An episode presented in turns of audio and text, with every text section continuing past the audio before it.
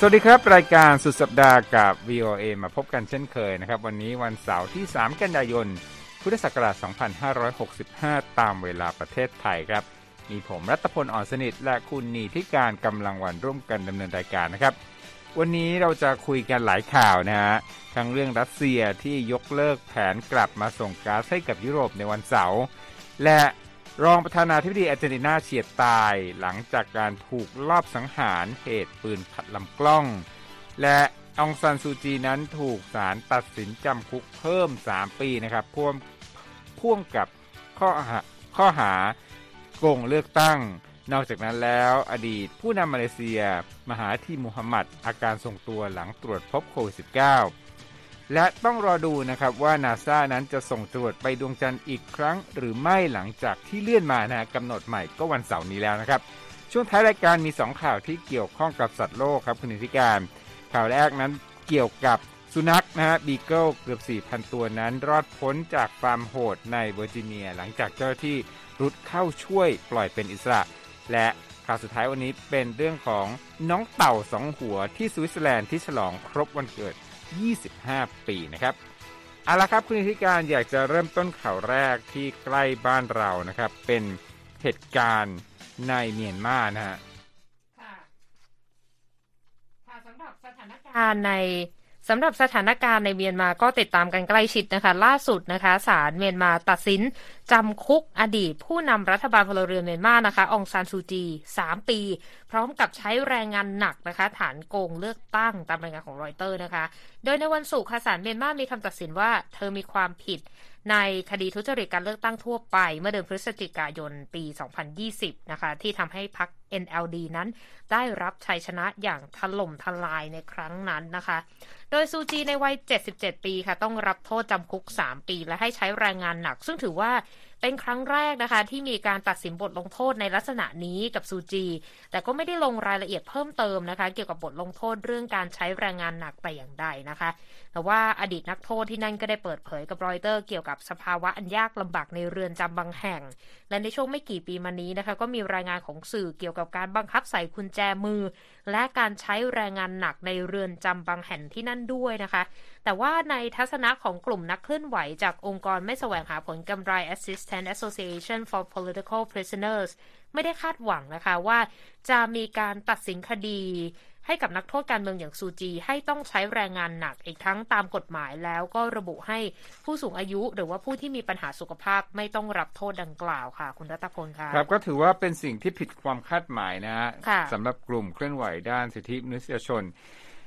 แต่ขณะเดียวกันนะครับนอกจากซูจีแล้วคุณธิการอดีตประธานาธิบดีเมียนมาวินมิน ก็เป็นจำเลยร่วมนะครับ รับโทษเช่นเดียวกับซูจีในคดีดังกล่าว และขณะที่โฆษกของรัฐบาลฐานเมียนมานั้นไม่ได้ให้ข้อมูลเพิ่ม หรือให้ความเห็นเพิ่มเติมเกี่ยวกับคำตัดสินที่เกิดขึ้นในวันศุกร์นะครับ ก่อนหน้านี้นะครับองซานซูจีถูกตัดสินว่ามีความผิดมาแล้ว ในหลายข้อหาและต้องโทษจำคุกรวมมากกว่า 17 ปี ซึ่งเธอปฏิเสธทุกข้อกล่าวหานะครับ และขณะนี้เธอถูกจองจำโดยลำพังในเรือนจำแห่งหนึ่งที่กรุงเนปิดอนะฮะรัฐบาลเมียนมานั้นได้สั่งฟ้องอดีตผู้นำรัฐบาลพลเรือนรายนี้ในคดีอาญาอย่างน้อย 20 ข้อหานะนับตั้งแต่ที่กองทัพเมียนมาทำรัฐประหารเมื่อเดือนกุมภาพันธ์ปีที่แล้ว ซึ่งเธอปฏิเสธ ทุกข้อกล่าวหาและคาดว่าทนายความของเธอนั้นจะอุทธรณ์คำตัดสินครั้งล่าสุดนี้ด้วยนะครับ ที่ผ่านมานะครับมินออนไลน์ ผู้นำทหารเมียนมานั้นอนุญาตให้องซานซูจีไม่ต้องถูกควบคุมตัวในเรือนจำแต่ให้กักตัวอยู่ที่บ้านพัก แต่ว่าล่าสุดคุณธิการพอถึงเดือนมิถุนายนรอยเตอร์รายงานว่าซูจีที่อายุ 77 ปีนั้นถูกย้ายจากบ้านพักไปอยู่ที่ที่คุมขังแห่งหนึ่งในกรุงเนปิดอนะครับ อีกเรื่องหนึ่งที่คุณนิธิการเล่าให้ผมฟังก่อนเข้ารายการเป็นข่าวใหญ่จากอาร์เจนตินานะฮะรอบสังหารอดีต รอบสังหารรองประธานาธิบดีอาร์เจนตินานะฮะแล้วก็เป็นบุคคลสำคัญทางการเมืองมากด้วยใช่ไหมครับ ใช่ค่ะ ซึ่งทางรองประธานาธิบดีอาร์เจนตินานะคะคริสติน่าเฟอร์นันเดสคือถือว่าเฉียดตายเลยแหละ คุณรัตพลรอดจากแผนลอบสังหาร ใกล้บ้านพักของเธอในอาร์เจนตินานะคะ โดยรายงานของ AP ในเป็นการเผยแพร่คลิปวิดีโอเหตุการณ์นะ ในช่วงระหว่างที่คริสติน่าเฟอร์นันเดสรองประธานาธิบดีอาร์เจนตินาวัย 69 ปีกำลังลงจากรถด้านหน้าอพาร์ตเมนต์ของเธอแล้วก็เริ่มจับมือทักทายผู้ที่มาแสดงความยินดีกับเธออย่างคราคร่ำเลย ปรากฏว่ามีชายคนหนึ่งพุ่งตรงเข้ามาที่เธอพร้อมกับปืน ที่มีฝูงชนอยู่ตอนนั้นด้วยนะคะ แล้วก็จ่ออยู่ในระยะไม่กี่นิ้วจากใบหน้าของเธอค่ะ ก่อนที่จะลั่นไกแต่ว่าไร้เสียงปืนนะคะ เนื่องจากปืนมีปัญหาขัดลำกล้อง ทีมรักษาความปลอดภัยของเฟอร์นันเดสค่ะ ก็เข้ารวบตัวชายผู้ก่อเหตุนะคะ ซึ่งทราบชื่อภายหลังก็คือเฟอร์นันโด อันเดรซาบักมอนติลนะคะ วัย 35 ปี เป็นชาวบราซิล คือมีอาชีพเป็นคนขายของข้างทาง แล้วก็อาศัยอยู่ในอาร์เจนตินา มาตั้งแต่ปี 1998 แล้ว แต่ว่าเขาไม่เคยมีประวัติอาชญากรรมมาก่อนเลย ตามการเปิดเผยของทางการอาร์เจนตินานะคะ ขณะที่ อดีตผู้นำอาร์เจนตินารายนี้ก็ยังไม่ได้รับบาดเจ็บแต่อย่างใด แต่ว่าความพยายามรอบสังหารในข้ามวันพระสบดีนี่กลายเป็นเรื่องสะเทือนขวัญไปทั้งประเทศนะคะ แล้วก็สร้างความปั่นป่วนวุ่นวาย ให้กับการเมืองอาร์เจนตินาเข้าไปอีก โดยตอนนี้ทางการก็ยังไม่สามารถระบุแรงจูงใจในการก่อเหตุของชายคนนี้ได้นะคะ แล้วยังต้องสืบสวนกันต่อไปอีกว่า เป็นการก่อเหตุเพียงลำพังหรือว่ามีการวางแผนเป็นขบวนการด้วยหรือเปล่าค่ะ ครับบรรดานักการเมืองอาร์เจนตินานะครับ ก็ออกมาประนามเหตุรอบสังหารนี้ทั้งประธานาธิบดีอัลเบรโตเฟอร์นันเดสที่ออกแถลงการในช่วงดึกวันพฤหัสบดีนะครับ เพื่อบอกกล่าวกับชาวอาร์เจนตินาว่ารองประธานาธิบดีเกือบจะถูกสังหาร โดยบอกว่าปืนกึ่งอัตโนมัติของชายผู้ก่อเหตุ บรรจุกระสุนไว้ 5 นัด แต่ไม่สามารถลั่นไกออกไปได้นะครับ ทั้งนี้อาร์เจนตินาเป็นประเทศที่มีประวัติที่เกี่ยวข้องกับความรุนแรงทางการเมืองคุณธิการแล้วก็ตกอยู่ในภาวะช็อกในตอนนี้นะฮะหลังจากทราบข่าว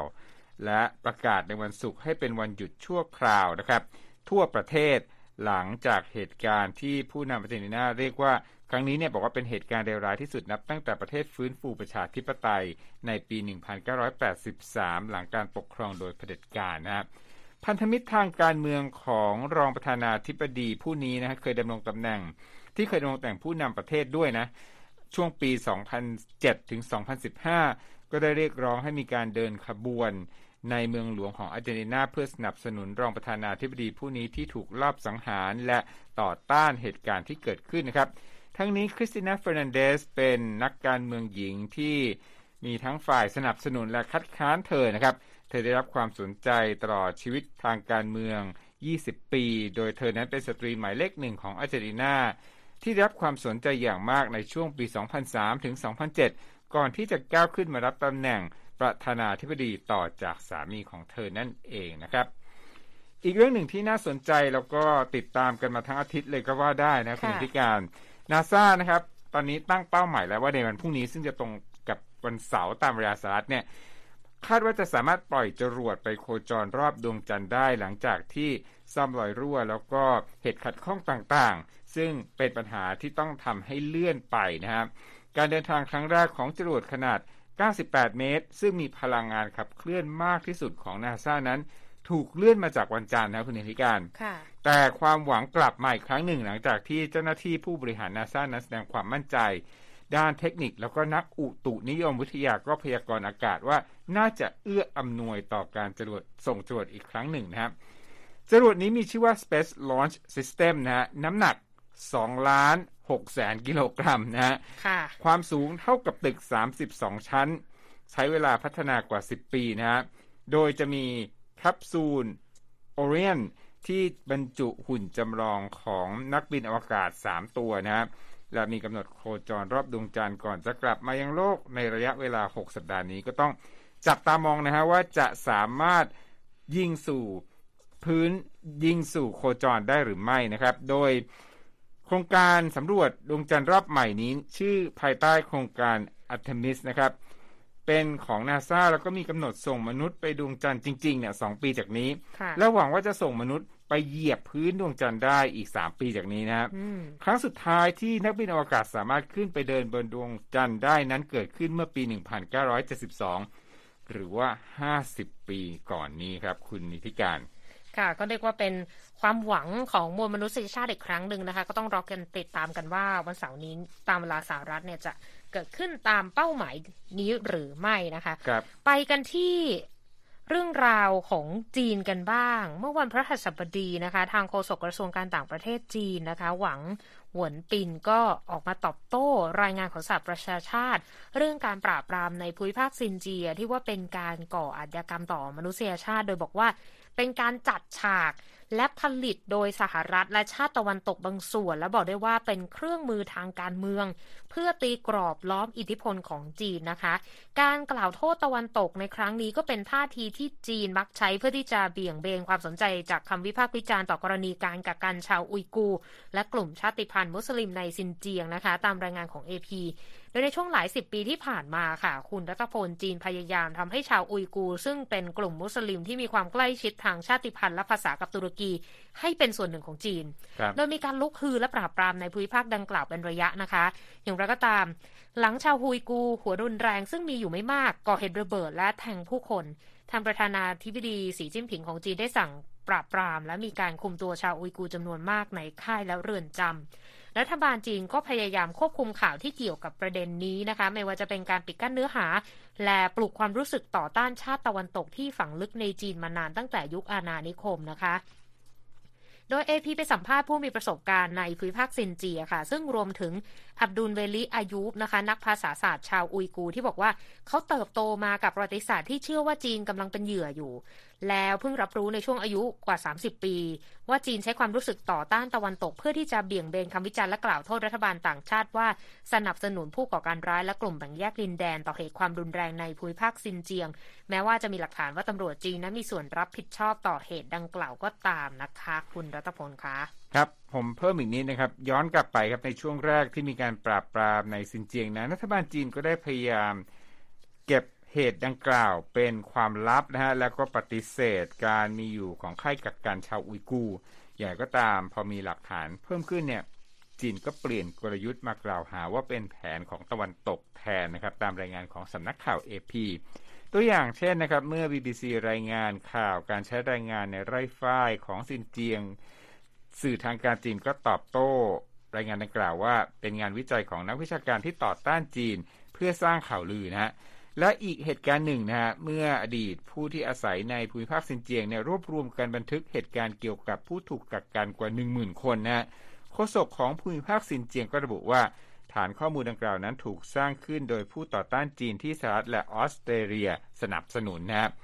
ท่ามกลางเสียงวิพากษ์วิจารณ์ที่เพิ่มขึ้นที่ผมกล่าวมานี้นะครับก็มีการปรับตัวคุณธิการ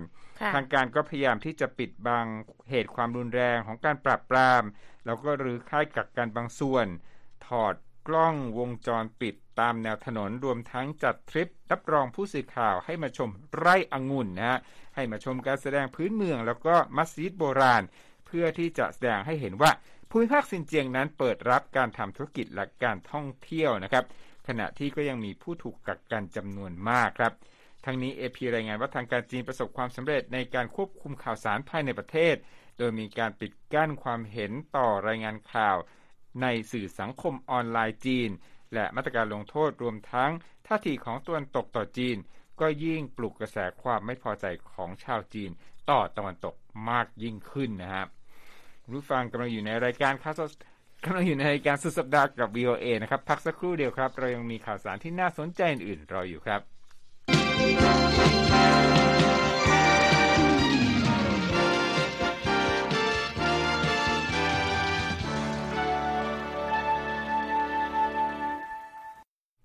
ครับอีกเรื่องหนึ่งนะครับที่คาดว่าจะเกิดในวันเสาร์แต่กลับกันคือไม่ได้เกิดขึ้นนะครับ ก็เป็นเรื่องของการส่งก๊าซธรรมชาติจากรัสเซียไปยังยุโรปนะครับ ข่าวจากรอยเตอร์คุณนิติการรายงานว่ารัสเซียนั้นยกเลิกแผนที่จะกลับมาส่งก๊าซผ่านเส้นทางหลักไปยังเยอรมนีอีกครั้งในวันเสาร์นะฮะซึ่งทำให้ประเทศในยุโรปนั้นเผชิญความยากลำบากมากขึ้นสำหรับการใช้พลังงานในฤดูหนาวที่กำลังจะมาถึงนะฮะ ก่อนหน้านี้รัสเซียระบุว่าพบความผิดปกติที่ท่อก๊าซนอร์ดสตรีมหนึ่งที่อยู่ใต้ทะเลบอลติก เป็นสาเหตุให้ต้องหยุดส่งก๊าซชั่วคราว แต่ในตอนนั้นรัสเซียบอกนะครับว่าจะกลับมาส่งได้ใหม่ใน 3 วัน ซึ่งก็จะตรงกับวันเสาร์อย่างไรก็ตามบริษัทแก๊สพรอมซึ่งอยู่ภายใต้การควบคุมของรัฐบาลรัสเซียนั้น กล่าวในวันศุกร์ว่าจะไม่สามารถส่งก๊าซให้ได้อีกครั้งตามเวลาดังกล่าว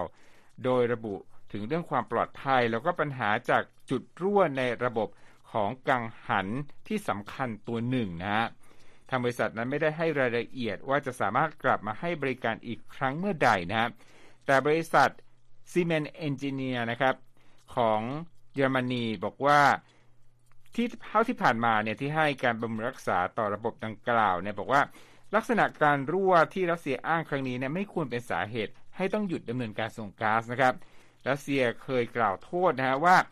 การให้บริการตามปกติของท่อก๊าซเนี้ยได้รับผลกระทบเชิงลบจากมาตรการลงโทษทางเศรษฐกิจ จากประเทศตะวันตกหลังจากที่รัสเซียนั้นบุกยูเครนเมื่อเดือนกุมภาพันธ์นะด้านรัฐบาลสหภาพยุโรปกล่าวว่ารัสเซียนั้นพยายามทำให้ก๊าซเป็นอาวุธทางเศรษฐกิจนะขณะเดียวกันหน่วยงานด้านกำกับดูแลระบบเครือข่าย พลังงานของเยอรมนีกล่าวฮะว่า ตอนนี้เนี่ยเยอรมนีมีความพร้อมมากกว่าเดิมนะ ที่จะรับมือการส่งก๊าซจากรัสเซียที่ไม่สม่ำเสมอ แต่ว่าประชาชนนั้นต้องร่วมกันประหยัดการใช้พลังงานนะส่วนโฆษกรัฐบาลเครมลินของรัสเซียเดมิทรีเพสคอฟบอกครับว่า ต่อไปข้างหน้าก็อาจจะเกิดเหตุส่งก๊าซได้ไม่สม่ำเสมอต่อเยอรมนีในอนาคตนะครับ ค่ะ ไปดูทัศนะของอดีตผู้นำมาเลเซีย เกี่ยวกับสงครามยูเครนกันบ้างนะคะ ซึ่ง ตอนแรกหลายคนก็ติดตามว่ามหาธีโมฮัมหมัดผู้ที่ดำรงตำแหน่งยาวนานที่สุดในประวัติศาสตร์การเมืองมาเลเซียเนี่ยทวิตข้อความยาวเหยียดเลย ซึ่งหลายคนก็ติดตามเรื่องของปัญหาด้านสุขภาพ เพราะว่ามีรายงานว่าเขานั้นติด เชื้อโควิด -19 แล้วก็รักษาตัวอยู่ในโรงพยาบาลนะคะ แต่ว่ายังไม่ทราบว่ามีอาการเป็นอย่างไรบ้าง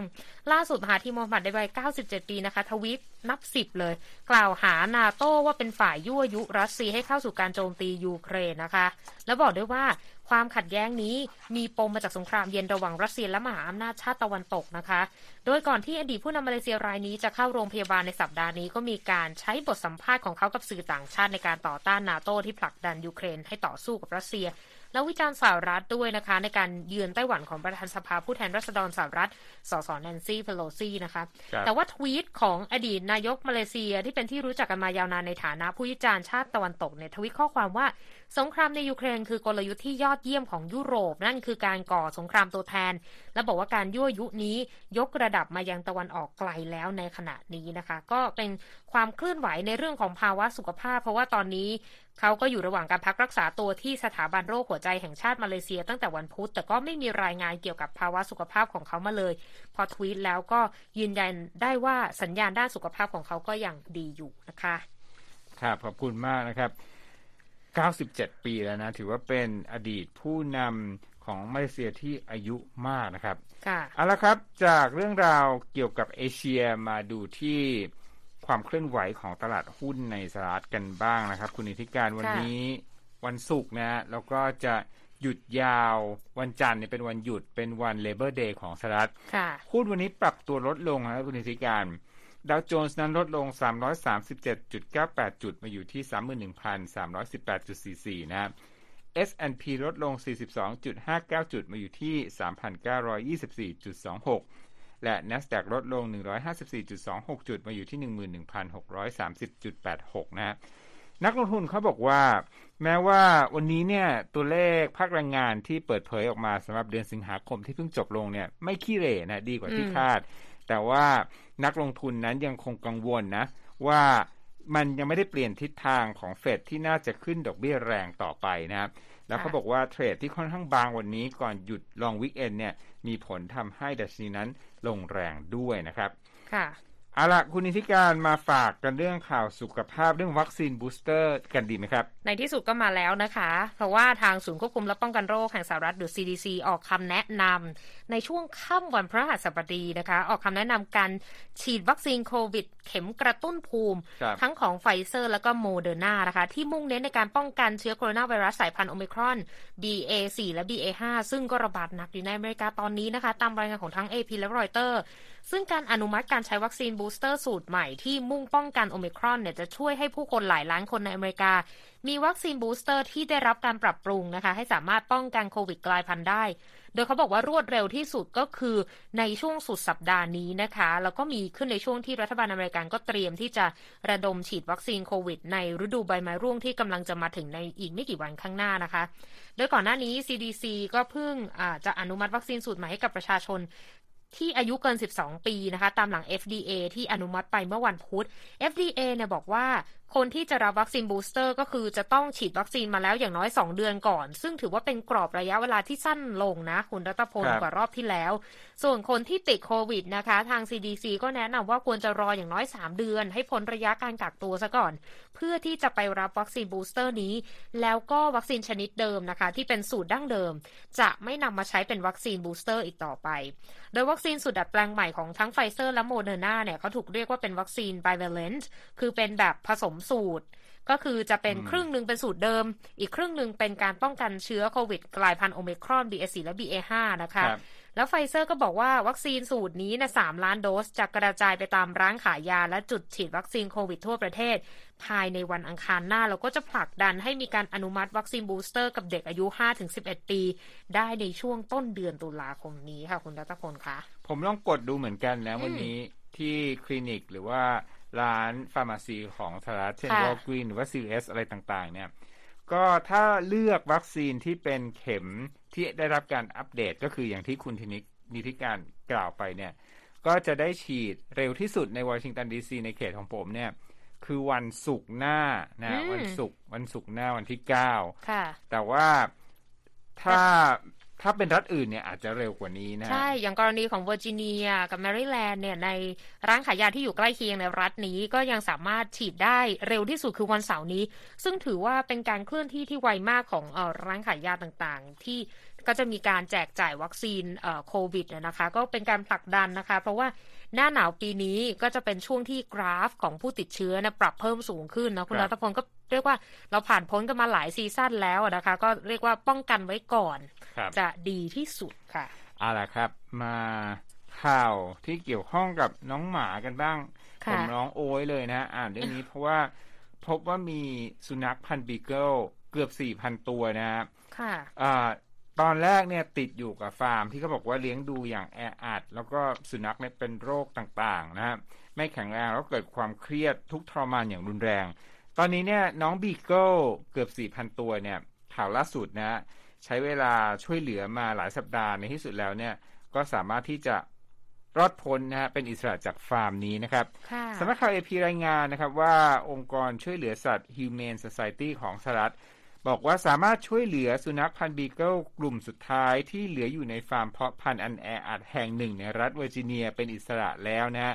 โดยฟาร์มแห่งนี้เนี่ยเขาบอกว่ามีแผนที่จะขายสุนัขให้กับห้องทดลองวิทยาศาสตร์นะ Humane Society กล่าวว่าสามารถช่วยสุนัขที่เหลืออยู่จำนวน 312 ตัวในฟาร์มเมืองคัมเบอร์แลนด์รัฐเวอร์จิเนียในวันพฤหัสบดี แล้วถ้าหากนับตั้งแต่องค์กรนี้ช่วยตั้งแต่แรกเนี่ยมีสุนัขบีเกิลที่ถูกปล่อยออกมาเป็นอิสระ เกือบทั้งหมด 4,000 ตัวจากสถานที่แห่งนี้นะครับ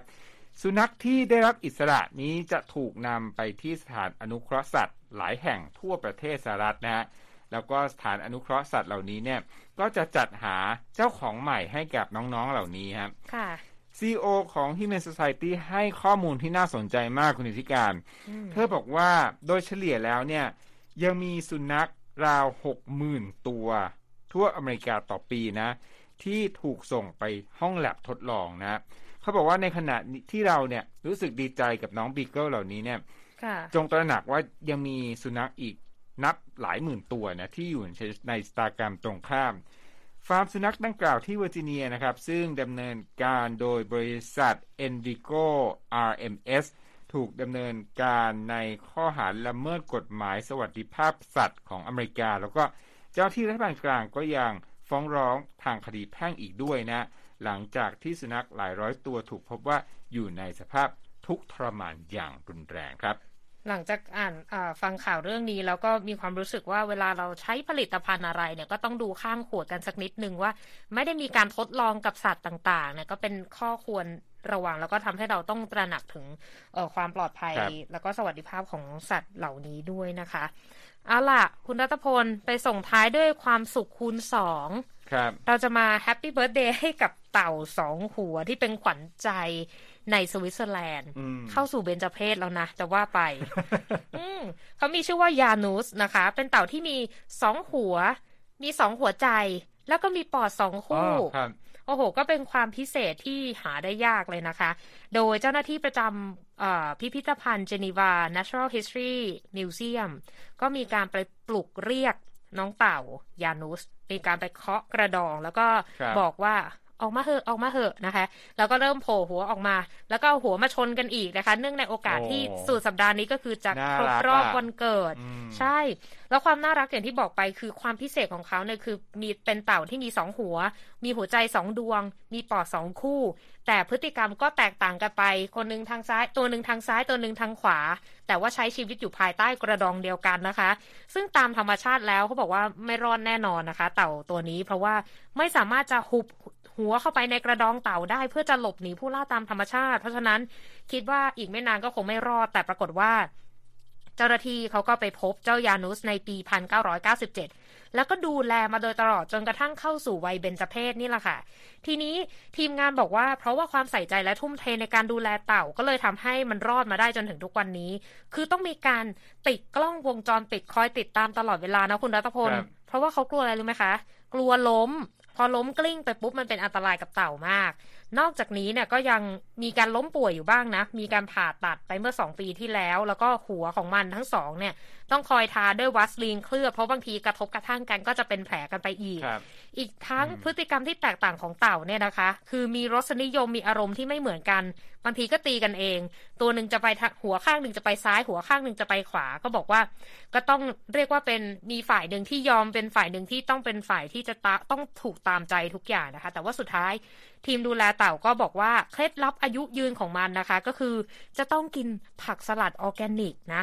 คอยอาบน้ำ คอยนวดด้วยน้ำผสมชาเขียวกับคาโมไมล์นะ นอกจากนี้ต้องพาไปออกกำลังกายด้วยนะคุณ ด้วยการเดินในแต่ละวัน บางทีก็เดินไปฟังเพลงไปฟัง Spotify ไปบ้าง หรือว่าบางครั้งเนี่ย ก็จะให้ขี่สเก็ตบอร์ดที่ทำขึ้นเฉพาะเต่าตัวนี้ด้วย ก็ต้องเรียกว่าHappy Birthday นะคะ ขอต้อนรับสู่วัยเบญจเพศของเต่ายานูสค่ะ ครับขอบคุณมากครับเรื่องราวน่ารักมากนะครับ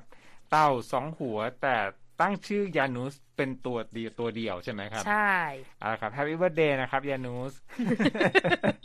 เอาละครับวันนี้เราสองคนต้องลาไปก่อนนะครับ กับรายการสุดสัปดาห์กับ VOA ผมและคุณนิติการ สวัสดีครับ สวัสดีค่ะ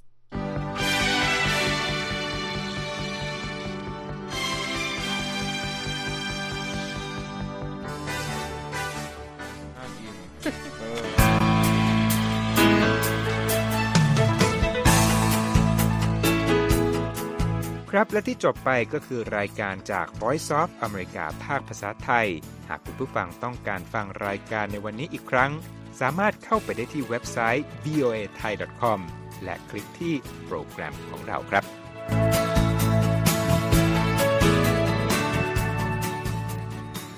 และถ้ามีเวลาว่างเสาร์อาทิตย์ อย่าลืมแวะมาฟังสุดสัปดาห์กับ VOA เช้าวันเสาร์ ซึ่งเราจะมีคุยกันบันเทิงสำหรับหนังใหม่ประจำสัปดาห์ กับภาษาอังกฤษสำนวนอเมริกันทุกเช้าวันอาทิตย์ตามเวลาในประเทศไทย ติดตามฟังย้อนหลังได้จากเว็บไซต์ของเราเช่นกันครับ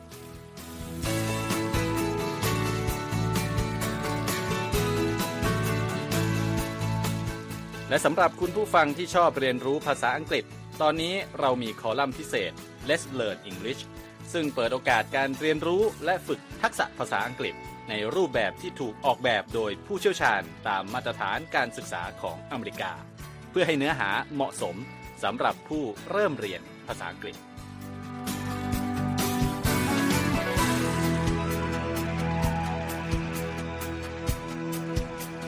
ครับเรายังมีวิดีโอที่จัดทำขึ้นเป็นพิเศษ สะท้อนเรื่องราวหลากหลาย ตั้งแต่ชีวิตคนไทยในสหรัฐ ไปจนถึงเหตุการณ์สำคัญต่างๆ ที่เกิดขึ้นในอเมริกา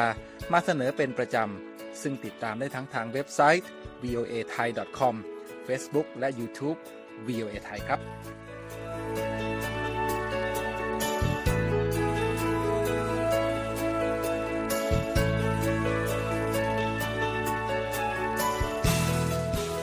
ไม่ใช่แค่นั้นนะคะ เรายังมี Facebook Live ให้ชมการออกอากาศสดจากกรุงวอชิงตัน และยังมี Instagram สะท้อนมุมมองสังคมและวัฒนธรรมอเมริกัน บอกเล่าเรื่องราวที่น่าสนใจผ่านภาพถ่ายจากทั่วทุกมุมโลก ให้แฟนรายการได้ follow กันด้วยค่ะ